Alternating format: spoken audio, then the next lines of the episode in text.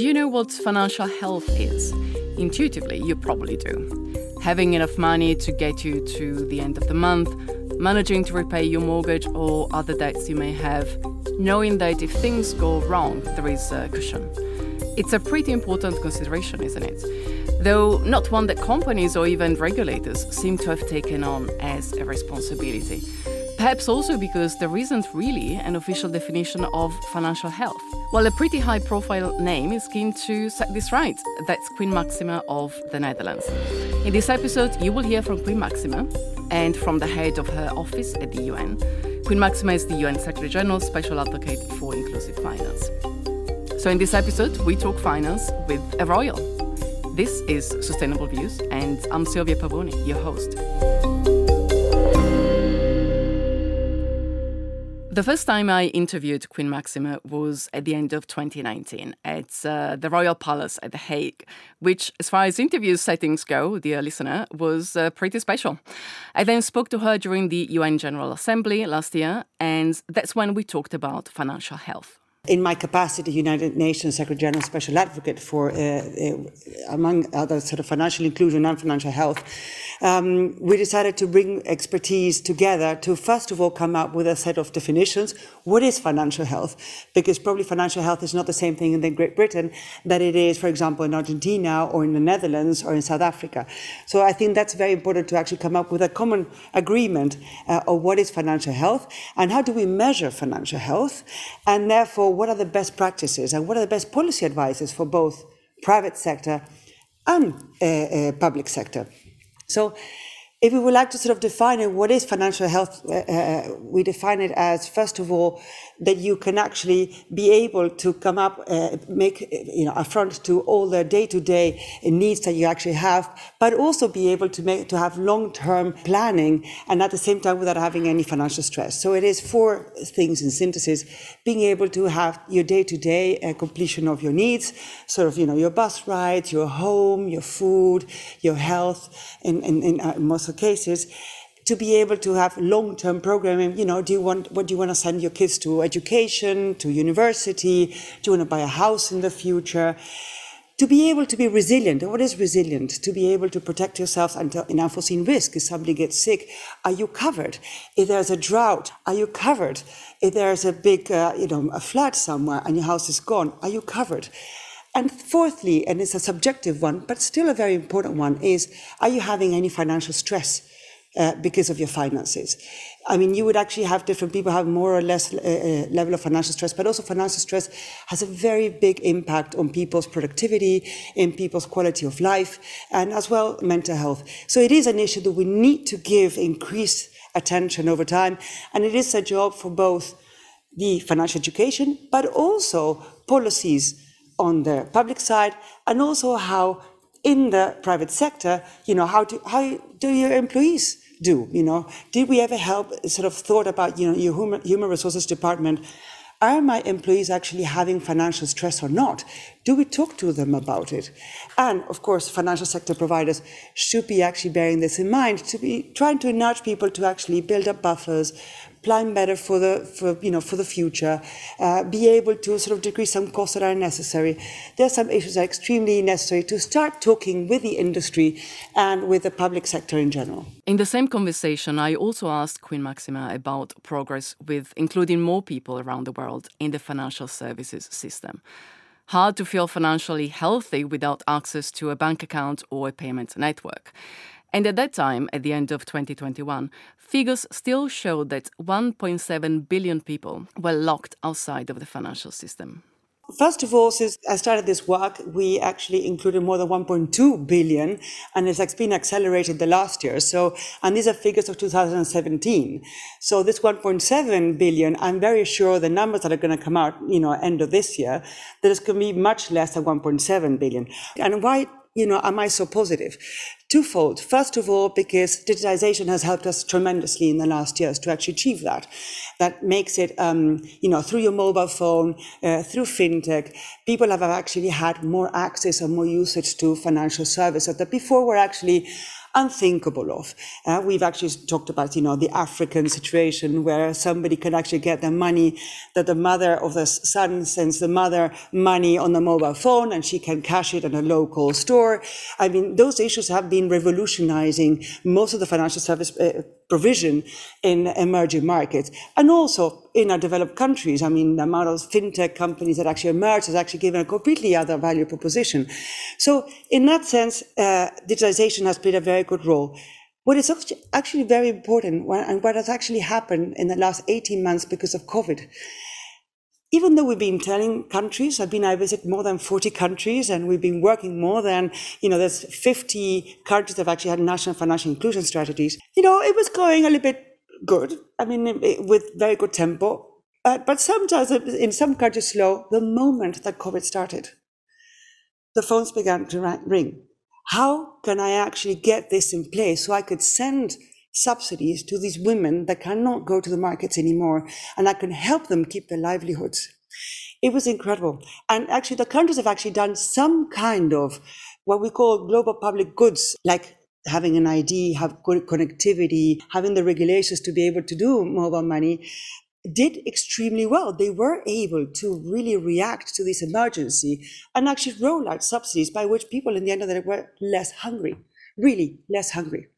So in Chile, for example, they already had started a whole national ID that they were just finishing it, but they were just in time when COVID hit. They were able to really multiply their whole subsidy system because of COVID very, very quickly. They would have not been able to do that.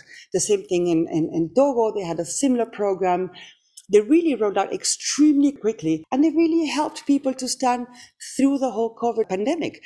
So the flight that COVID really uh, made us take in many, many countries has been incredible. So I'm actually very curious to see really the last surveys to see really where we're standing, but I'm actually very positive. Well, Queen Maxima was right.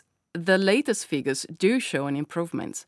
That 1.7 billion has gone down to 1.4 billion. So, to understand the new numbers and uh, what has happened, I also had a chat with uh, Pia Roman-Tayag, who leads the team that supports Queen Maxima's work at the UN. Pia is a financial sector veteran. Before taking on this role in uh, September 2020, she had spent nearly two decades at the Central Bank of the Philippines. It's great to start with the good news, uh, Silvia. So I think from the from the last um, time you had a, a, chat with Her Majesty, we had 1.7 billion people still remain unserved by the financial system, and based on the World Bank Findex, this has dropped significantly to now just 1.4 billion adults. So we have really included about 76% of adults worldwide and that is a significant increase from just 50% back in 2011. So in, in, in, in the decade, we've seen such progress, but of course, that's still 1.4 billion that we need to reach. That's encouraging progress. But 1.4 billion is still a pretty big number. A year ago, Queen Maxima said that the COVID emergency helped attract attention to digital services. The emergency served as a sort of catalyst. Countries needed financial systems that could reach more people via digital channels, rather than through physical transactions. Is this new interest continuing? Indeed, I think this increase was driven largely by digital. So digitization has really contributed to this, as well as COVID that some have referred to be the silver lining because more and more people got access to accounts. For example, when we look at digitization, 39% of adults opened accounts for the first time because they knew they could um, receive either government or private sector wages through them.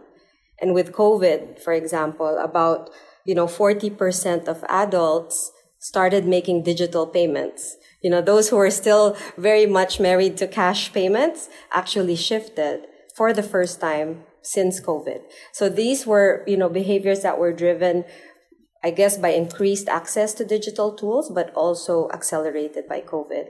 And I think the government really saw the potential here. For example, governments who had invested in digital public infrastructure like identities and you know databases and um, data sharing frameworks for example were able to reach their population so much more quickly um, during COVID than those who didn't. For example, like those countries out of 85 uh, countries who, who um, were investing in these digital infrastructure, they reached 51% of their population relatively quickly compared to those without those investments who reached only 16%. And so it's become so clear for governments that these investments um, need to be made. And I think also with the pandemic and with all the other crises we are facing, just financial inclusion has really become central in making sure we build resilience and in making sure that people are able to recover and bounce back really much stronger. Um, so yeah, I think I think um, these conditions have have set us up for the work ahead to reach the 1.4 billion left, but at the same time to make sure that we go beyond just access. You know, it's one to say, yes, they have now access to an account, they can make payments, but what does that really mean? Are they able to put aside some money for savings? Are they able to get credit if there's a business opportunity that comes about? Or is there insurance in case, you know, their business fails or uh, they're unemployed? Um, so these are, you know, questions that we really need to ask ourselves moving forward. Financial inclusion is uh, important. It is something that helps to understand how to improve people's lives, which is the ultimate goal. That's why Pia is working with uh, Queen Maxima on the broader concept of financial health.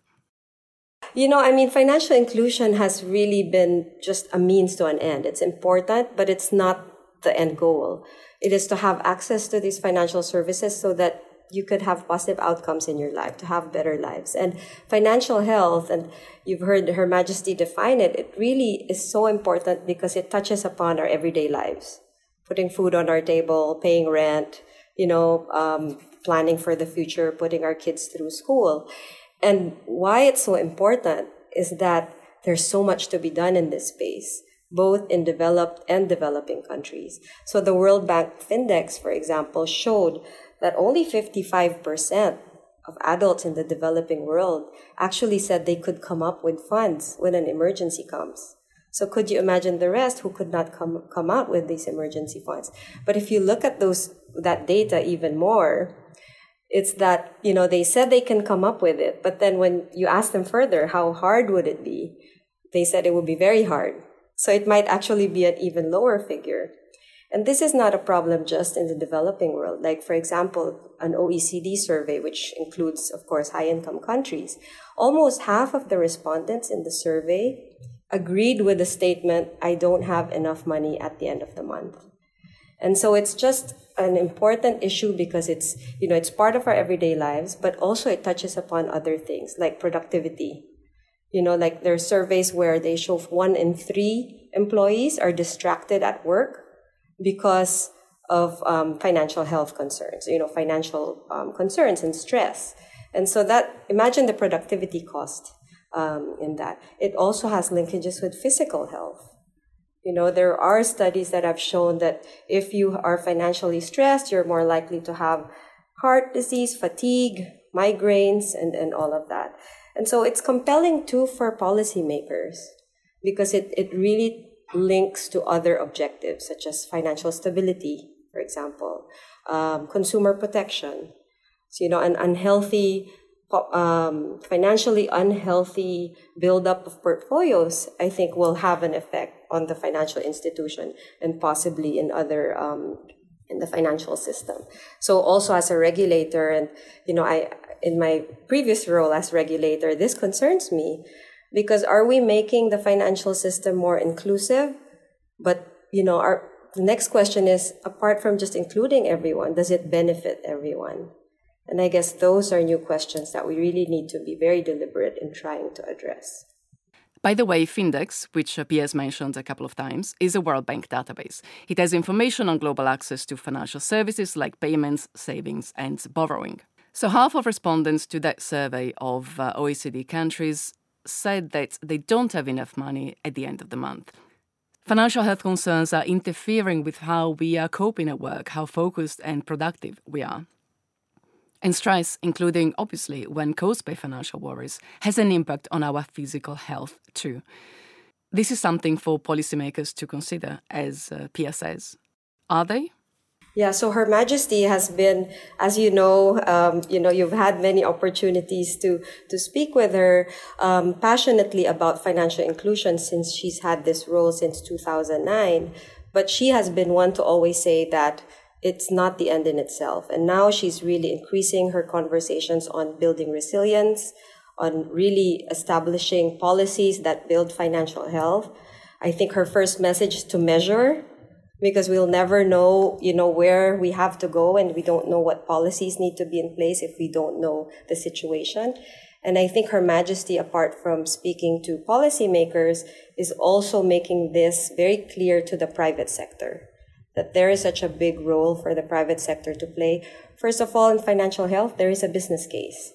I mean, you know, we have seen that companies that, um, you know, put an importance in financial health really have, you know, they're, they're better customers. You can cross sell other products. They're less costly to serve. And you really differentiate among your peers. So there is a business case. There's also a business case if you look at financial health for your employees because of the productivity aspects that I've discussed with you, as well as, you know, just loyalty to the firm and, and, and engagement with, with your company. So Her Majesty has really focused on emphasizing the importance of measuring but not measuring as an end, but measuring to really see what action needs to be taken, what policies need to be in place, but also for the private sector, maybe what products need to be developed. You know, we might be rolling out products that are actually not helping. Let's give an example of digital credit, you know, which is, is great because then it's really expanded access to credit to markets that did not have them before. And many are using this to grow their small businesses, for example. But if left unchecked, you know, it could also lead to over indebtedness. There are examples in countries that have increased financial inclusion, largely by, you know, digital accounts and digital credit, but financial health decline. And maybe because these are, you know, um, credit is just so accessible and maybe the suitability and the capacity is not appropriate. So, you know, even in product development, keeping in mind the financial health lens, I think is, is very key because at the end of the day, we want the products to be beneficial and to lead to positive outcomes for sure.